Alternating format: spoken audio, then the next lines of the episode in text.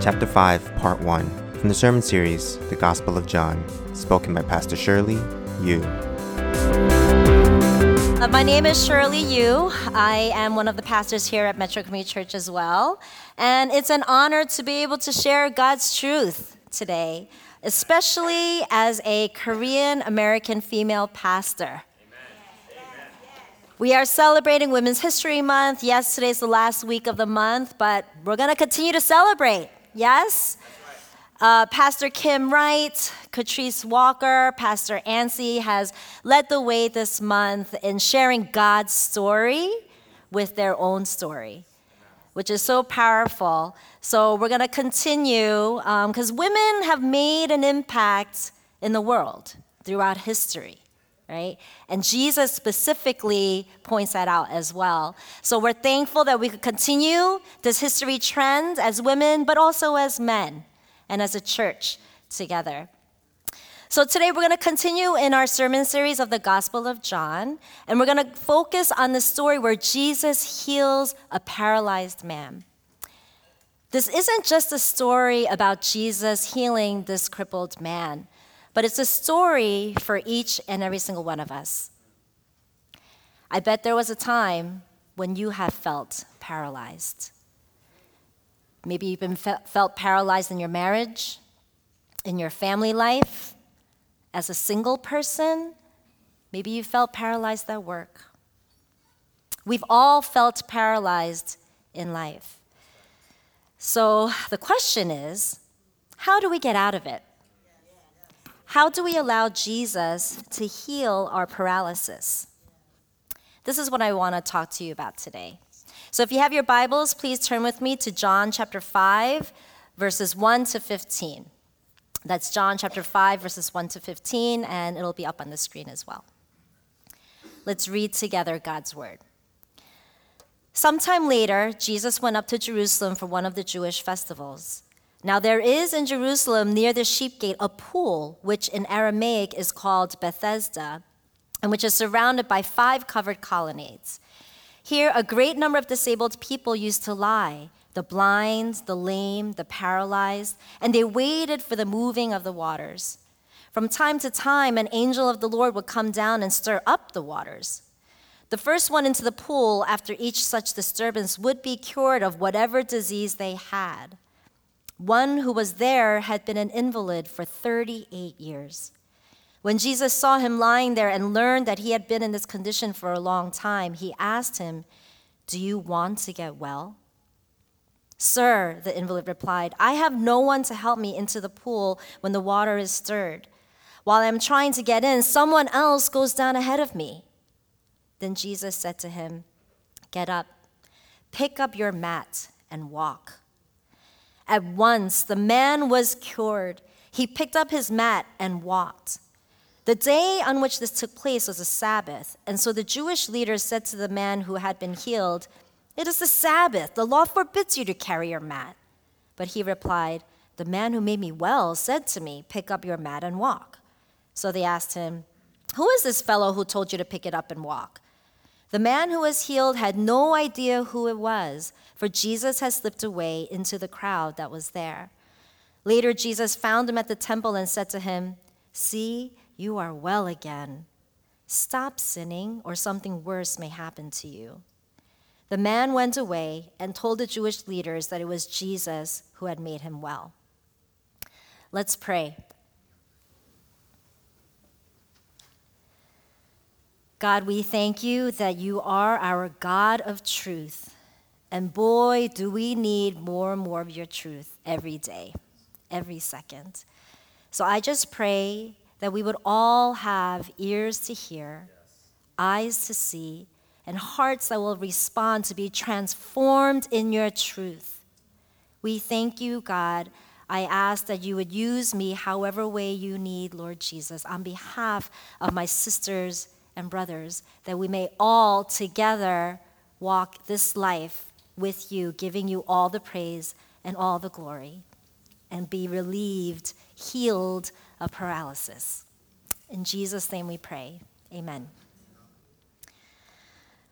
As we look at today's passage in the NIV version, um, you'll notice that there's brackets in the passage. And that's because the ends of verse 3 and verse 4 are actually not present in the best ancient manuscripts. So um, scribes added those verses to explain verse 7 and to show why so many people with disabilities were gathered there. So there actually isn't too much information out there about this pool, but to give you a little bit of a background, this passage takes place at a place called Bethesda. And here's a picture um, of Bethesda. So Bethesda means house of mercy because it was by the mercy of God that people would be healed. So some commentaries state that uh, this pool originated in Jerusalem from the book of Nehemiah in the Old Testament.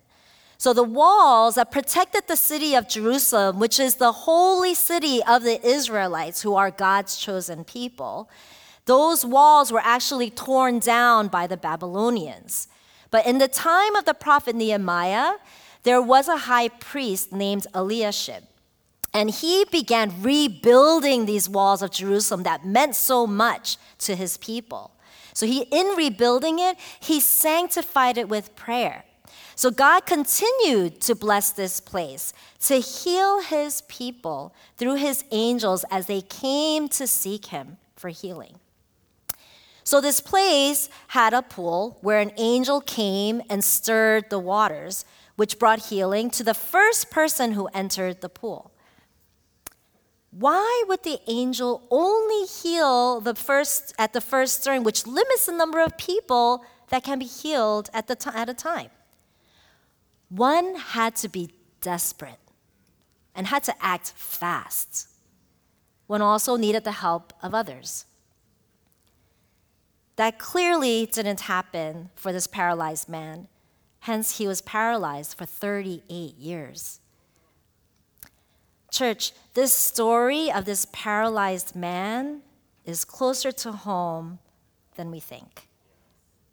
We are all paralyzed at some level. We are paralyzed by fears, hurts, wounds that cripple us, whether it be for a day or maybe for 38 years or longer. But the good news is that Jesus can heal us of our paralysis. So the question is how do we allow Jesus to heal our paralysis? First, know that Jesus sees you. In verse 6, it says that Jesus saw him. Jesus saw the paralyzed man, and he sees you too. He's the master of creation who created all of us. As stated in Psalm 139, no matter how joyful or painful the fact is that He created us in our mother's womb. Still, the fact is, He created you. Would our God create someone only to leave them in the dust? Our hurts and our wounds would tell us yes, but that's not the truth. The truth in the, is in the Bible countless times to combat that lie. But specifically in Deuteronomy chapter 31 6, it says, Be strong and courageous. Do not be afraid or terrified because of them, for the Lord your God goes with you. He will never leave you nor forsake you. Sisters and brothers, do not let anyone or anything lie to you that Jesus does not see you. He does, and He wants you to see Him too. That's the first step in being healed. Take the time to sit in silence before God and look for Him. You must have that encounter with Jesus personally and directly for yourself. If you give him that time and space, he will show up. It might take a little bit of time, but he will show up. We have to get used to, we have to get ourselves in that space. If you don't know how to get there, it's okay. There's no shame in that. We all need some help. Right? We, as your pastors and leaders of your church, are here, and your countless sisters and brothers of faith are all here so we can help each other get there. To know that Jesus sees you. Mother Teresa once said, We all must take the time to be silent and to contemplate, especially those who live in big cities like London and New York, and I'll add in New Jersey, where everything moves so fast. I always begin my prayer in silence, for it is in the silence of the heart that God speaks. God is the friend of silence. We need to listen to God because it's not what we say, but what He says to us and through us that matters. Prayer feeds the soul, as blood is to the body, prayer is to the soul, and it brings you closer to God. It also gives you a clean and pure heart. A clean heart can see God, can speak to God, and can see the love of God in others. I have come to discover that I still struggle to feel unseen and feeling unseen and feeling unworthy. Ever since I was little, it was all about my parents with their dysfunctional marriage and my sisters going through their teen phase of rebellion. When my parents fought, I was emotionally wrecked as a child. It was hard to see them fight the way they did. But they were too deep in their own brokenness to notice my emotional hurts as their child. So my child brain told me, Your fears and need to feel emotionally safe don't matter. When my sisters in their teen phase would sneak out of the house in the middle of the night or sneak my car, my parents' car out, I was so scared. You know, unfortunately, I've seen my father beat my sisters when they got caught cutting school. So I felt emotionally and mentally unsafe when my sisters were doing that. And that too translated in my mind as I don't matter. So I realized that I did not feel safe in my own home growing up with my deepest emotions of pain that made me feel emotionally unsafe. But when I was seen for and validated for was being the happy go lucky girl, happy go lucky daughter, happy go lucky sister in our home in the midst of tension between my parents and my sisters. I was the peacemaker. So, how would my life turn out? The narrative in my head was everyone matters except for me. But that's not true. When I came to know Jesus personally when I was in high school, I have thankfully come to know that Jesus sees me. It's been a process. Over the years, I needed many times of prayer by myself, sitting in silence to let Him show me that He sees me with loving, compassionate kindness. It did take me a while to actually see his face. I actually needed uh, some prayer from a spiritual director who guided me at first. And to be honest, in that first time, I couldn't even bring my head up in my vision of trying to see Jesus. And I realized that later on, that was because of my shame. But once I worked through and shed that shame, I was able to look up at him and see him. And you know what I found? I found that he had a big smile on his face.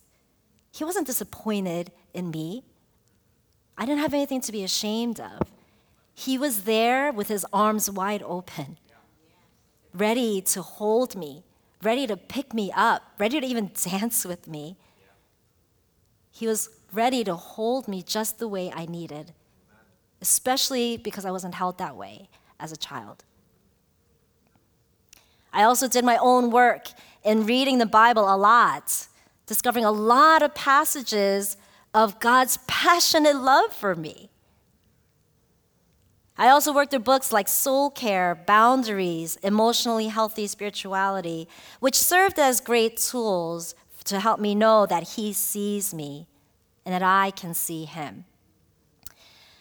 Sisters and brothers, no matter what you have gone through, no matter how deep you have buried things, you can't escape it because it comes out in different parts of your life, especially in your inner life. And it's going to leak out sooner or later. And it affects those around you, starting with those closest to you, like your family. So be desperate, church, and act fast. Get to the pool for healing. Start with you because Jesus sees you. Second, learn more about ourselves by learning more about Jesus. In the latter part of verse 6, Jesus asked the paralyzed man, Do you want to get well? Jesus asks great questions, and it's not because he doesn't know, right? He knows the answers. There's always a purpose behind his questions. In the book of John, John specifically points out that Jesus is the Word who has become flesh, meaning he's God, right? So he knows all. And he's known that this man has been paralyzed for 38 years. Yet he intentionally asks him the question personally. There was a lot of people there, a lot of people there. But he specifically went to him personally and asked him, Do you want to get well? Have you ever heard Jesus ask you that question? If you haven't heard him yet, hear it very clearly today. He is asking you now Do you want to get well? Do you want to get well? What are you waiting for? Don't let these hurts of your past or current circumstances keep you down, sick, laden on a mat, paralyzed like this man for 38 years. Because are you happy there? Let's be honest with ourselves. We're not. You can't be. The God of good news is telling us to rise up off that mat. I pray that you'd respond to this question that He has for you today. That you don't waste time because it's destroying you. Whether you want to face it or not, it's destroying you, as well as the loved ones in your life family, friends, and even strangers, because you're living in woundedness and hurt people hurt people. As I shared earlier from my own childhood, if you have children, you could be hurting your children without even knowing it. So learn more about yourself. Take yourself there, especially where the wounds are, and learn more about Jesus and his healing for you in those areas. If it's difficult for you to take that first step, seek others. Seek a counselor, a pastor, a soulmate, spiritual director, accountability partner. I know I would not be where I am today without all of these people in my life. So, this brings us to our third and final point seek support from others. In verse 7, the paralyzed man replied to Jesus, Sir, I have no one to help me into the pool when the water is stirred. While I am trying to get in, someone else goes down ahead of me. So the problem is that no one helped him. If anything, others just kept jumping ahead of him. Did you ever wonder why in verse 6 it says that Jesus learned that he had been in this condition for a long time? So, Jesus, as we said before, knows everything, right? But he put himself in that situation so that his disciples can tell him about this paralyzed man. He wanted the disciples to acknowledge him themselves. They've obviously known about him for at least some time, but they didn't do anything for him. And who knows what the circumstances were, right? But Jesus wanted his disciples to notice him. How many times have we passed by someone, even in our own home, and saw with our eyes that they were hurt, wounded, or maimed? When we see their brokenness, they're clearly struggling with that. So I'm not even talking about physically, I'm talking about emotionally, mentally, spiritually. Sometimes it's hard for us to recognize that in, our, in ourselves, let alone for someone else. But that's why we have to start with me. Let Jesus see you and answer that question with, Yes, I want to be well. I want to get rid of this load that's been so heavy for me for years, weighing me down, especially in my relationships with people. And, church, instead of just seeing and walking by, let's see people. Let's see the people with what they're going through beyond the outside.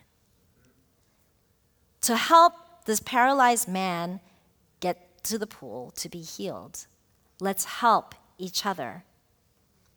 We need to be the church that will see people and say hello, right? It's easy to just kind of walk by real quickly, but actually stop and say hello and ask, How are you really doing? Whenever people ask me that question, I'm always like, Oh, you know? But then I realize, gosh, I felt really seen by that person. They ministered to me. We can do that, church. Go deep. And then we point them to Jesus pray together, seeing Jesus together, and allowing Jesus together to tell us, ask us, Do you want to get well? And then together say yes and help each other. Life is too hard to go alone. That's why Pastor Peter is always talking about soulmates. And we're always talking about doing life together in community. You know, recently in our women's Bible study community group, um, there was a night when we, after we did the study of the word, we were praying for each other. And in our time, as we were praying, um, my co leader was encouraging all the ladies to just be silent and allow God to speak to them whatever they want to hear or see or whatever, and just share it if they feel compelled to do so. So when it came around and it was my turn to be prayed for, one of the sisters was like, I don't know why, but I keep hearing the words shrimpy Shirley, shrimpy Shirley. So, to give you a little bit of background, um, when we started the group, we had done introductions, and in the introductions, I had asked everybody to share their, uh, fir- their name with an adjective that starts with the letter of their first name. So I had shared Shrimpy Shirley because that was a nickname that I got I received when I was younger by my classmates because I'm small, right? So she kept hearing Shrimpy Shirley, Shrimpy Shirley. And she was saying, I feel like God wants you to know that you're not small, that you're big, and God sees you as big. When she said that, like it hit something in me and I broke down. I just broke down. And I realized that it's this battle that I still have of me feeling small, feeling unworthy, feeling unseen. He spoke to me in this time of prayer through that sister. I was so thankful that she listened to God and that she shared it with me. I see some of our Bible study ladies. Just want to do a little shout out. Church, we can do this together for each other. We have to. That's right.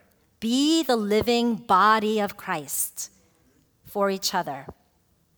We can pick up our mat and walk away from these things that's been holding us down for so long.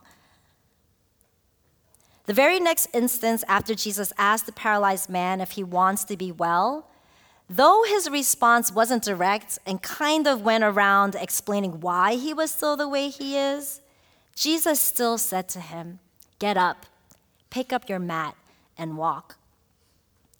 Jesus didn't wait and wouldn't tolerate blame or defeat. He is righteous and of justice. He set the man free right away. as soon as the man responded to Jesus. So, what happened? The man was cured at once. Jesus wants to heal you. Will you let him? Or will you give your hurts more power over your life than Jesus? I'm not saying it's easy. I know it's not easy. I acknowledge the challenge, and we're all going to hit opposition.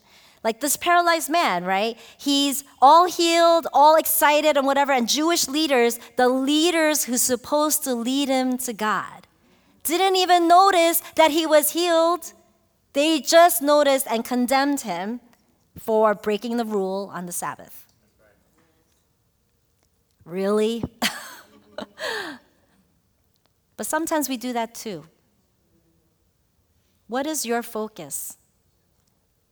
Are you focused on the rules or on the person? They completely miss the mark, only knowing God with their mind and not their heart, only living for God with their bodies, but not their inner lives personally. And if anything, criticize Jesus himself for healing the man on the Sabbath, breaking their rules. So Jesus was not exempt from critics, so neither will we.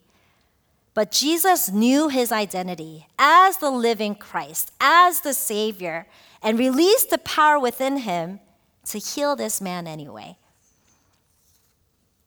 As believers, church, may we know our identity in Jesus and have his power within us and release that power. In Philippians 3 10 to 11, the Apostle Paul talks about the power of his resurrection because he's given us that power. He did not die for us on the cross and stay dead. He rose from the dead. And he didn't just do that, right, for himself, he did that for all of us. Don't hold that power back, sisters and brothers. Release that power for yourself and for those around you. And this isn't just for us as pastors or leaders of the church, this is for all of us, all of us who have faith in Jesus Christ.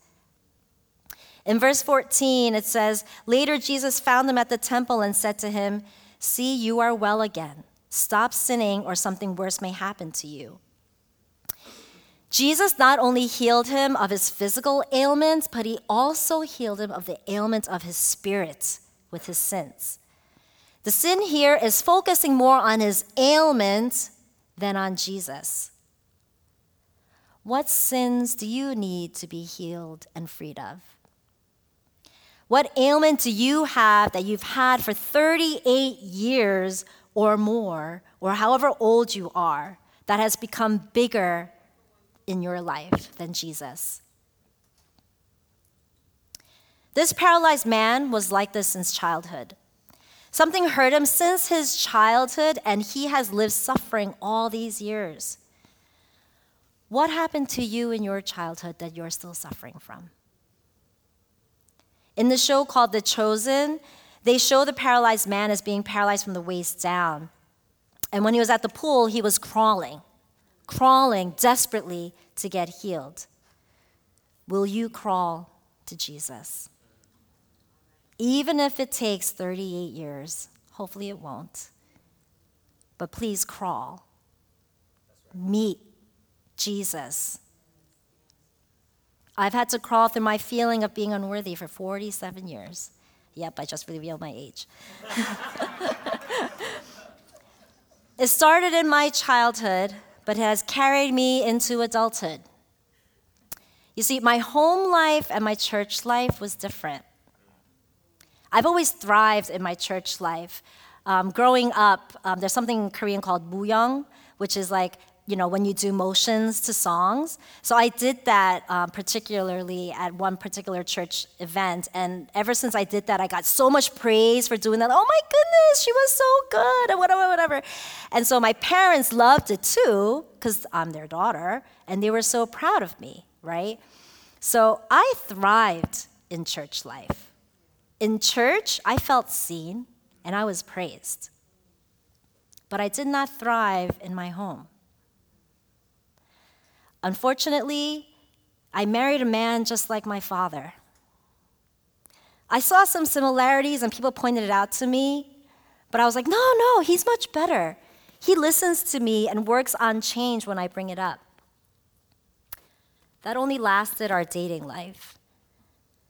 Once we got married, it was a different story. It was a tough 16 years of marriage.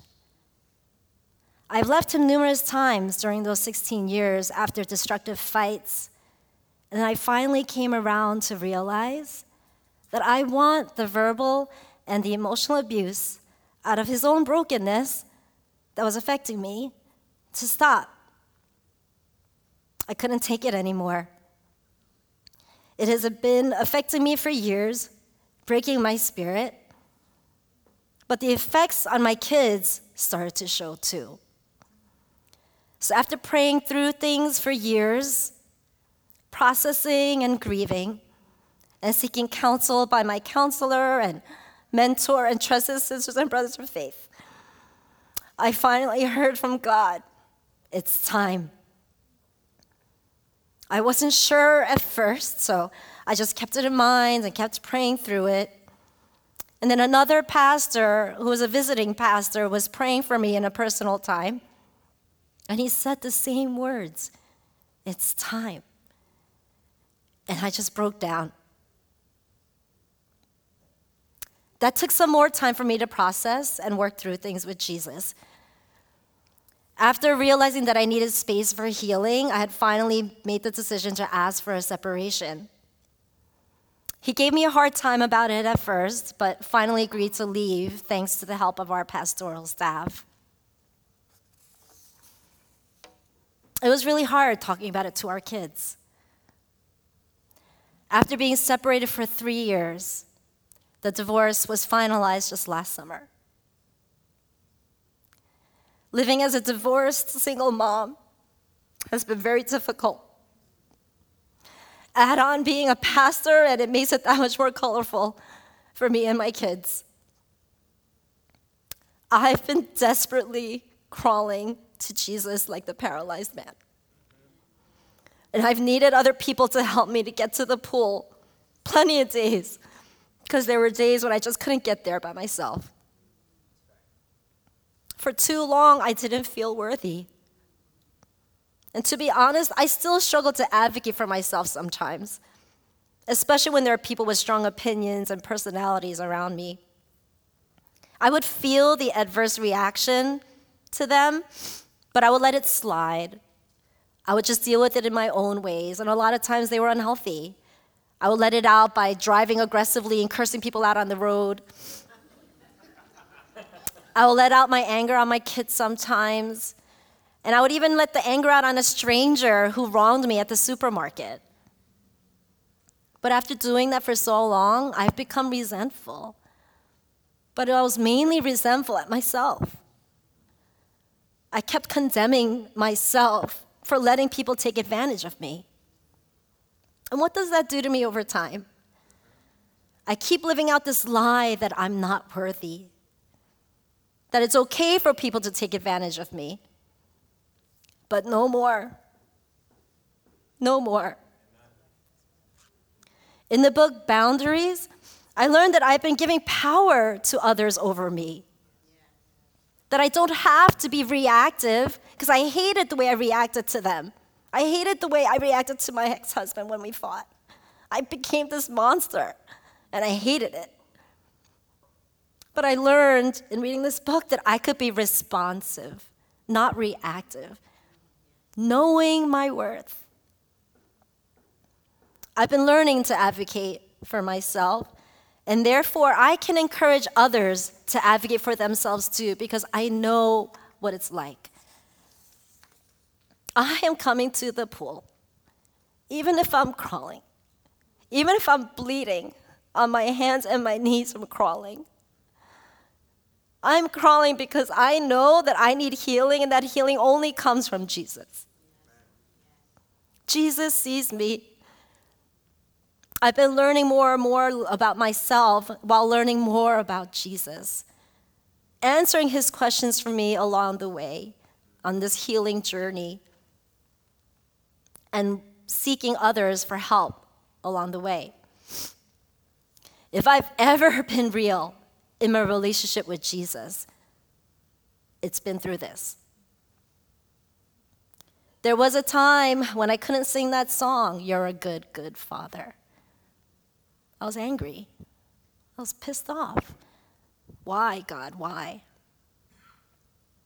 But after opening myself up to Him, receiving a lot of prayer and hearing His truth over me that I am worthy, that He's died for me, He did know me when He was hanging upon that cross, not just for everybody else, but also for me.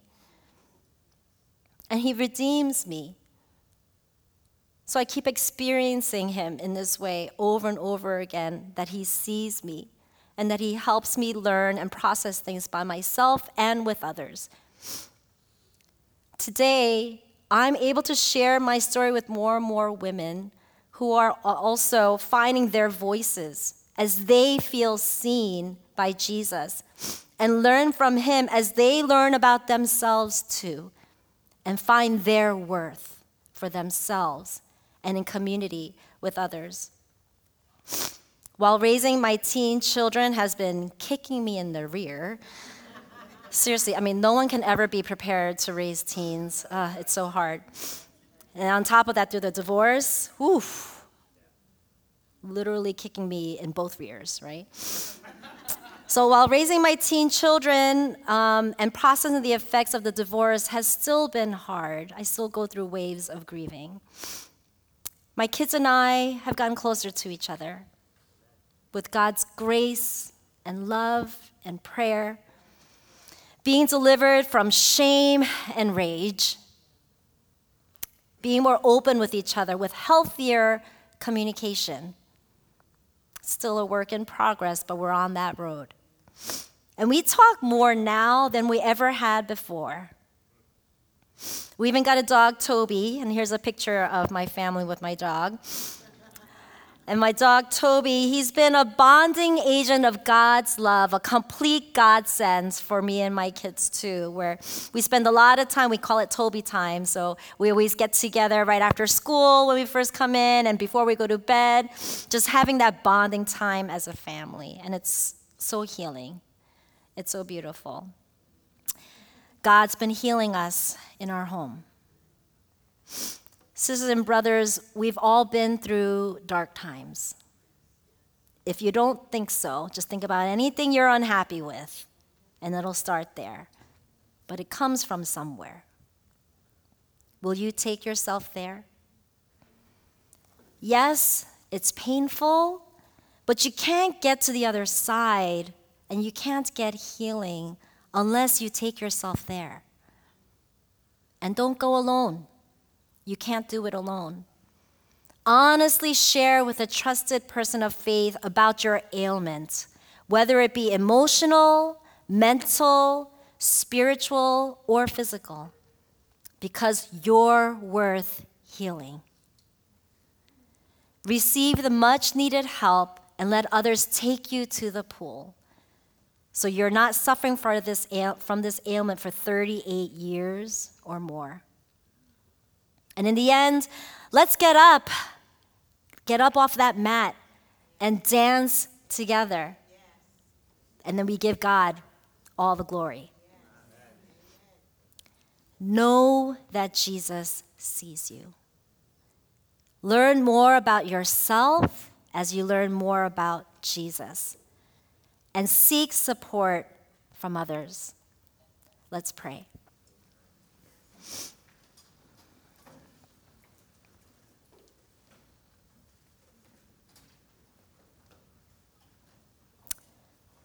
God, thank you that you are the God of the universe. You are the all powerful, almighty God. Yet you are so personal.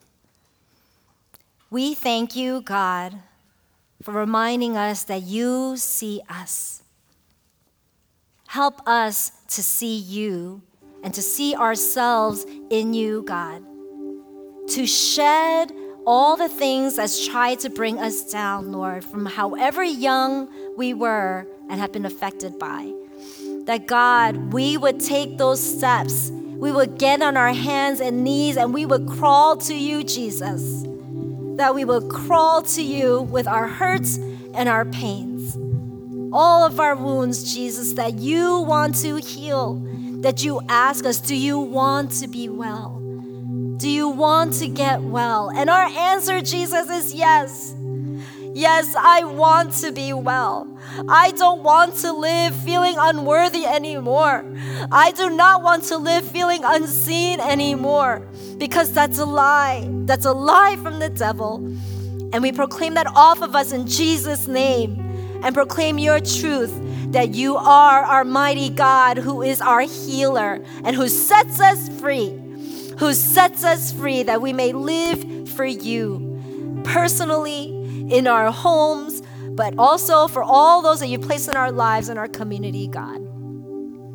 Jesus, I pray that my sisters and brothers would be bold, that they would know that they're worth it to take this step, and that they would let nothing get in their way of finding this healing for you anymore. That God, they all, all of us together, would join hands and find healing in you. Thank you, Jesus, that you are indeed our healer, that you are our Lord and Savior, God. Thank you for the pool of healing. Thank you for you. In Jesus' name we pray. Amen.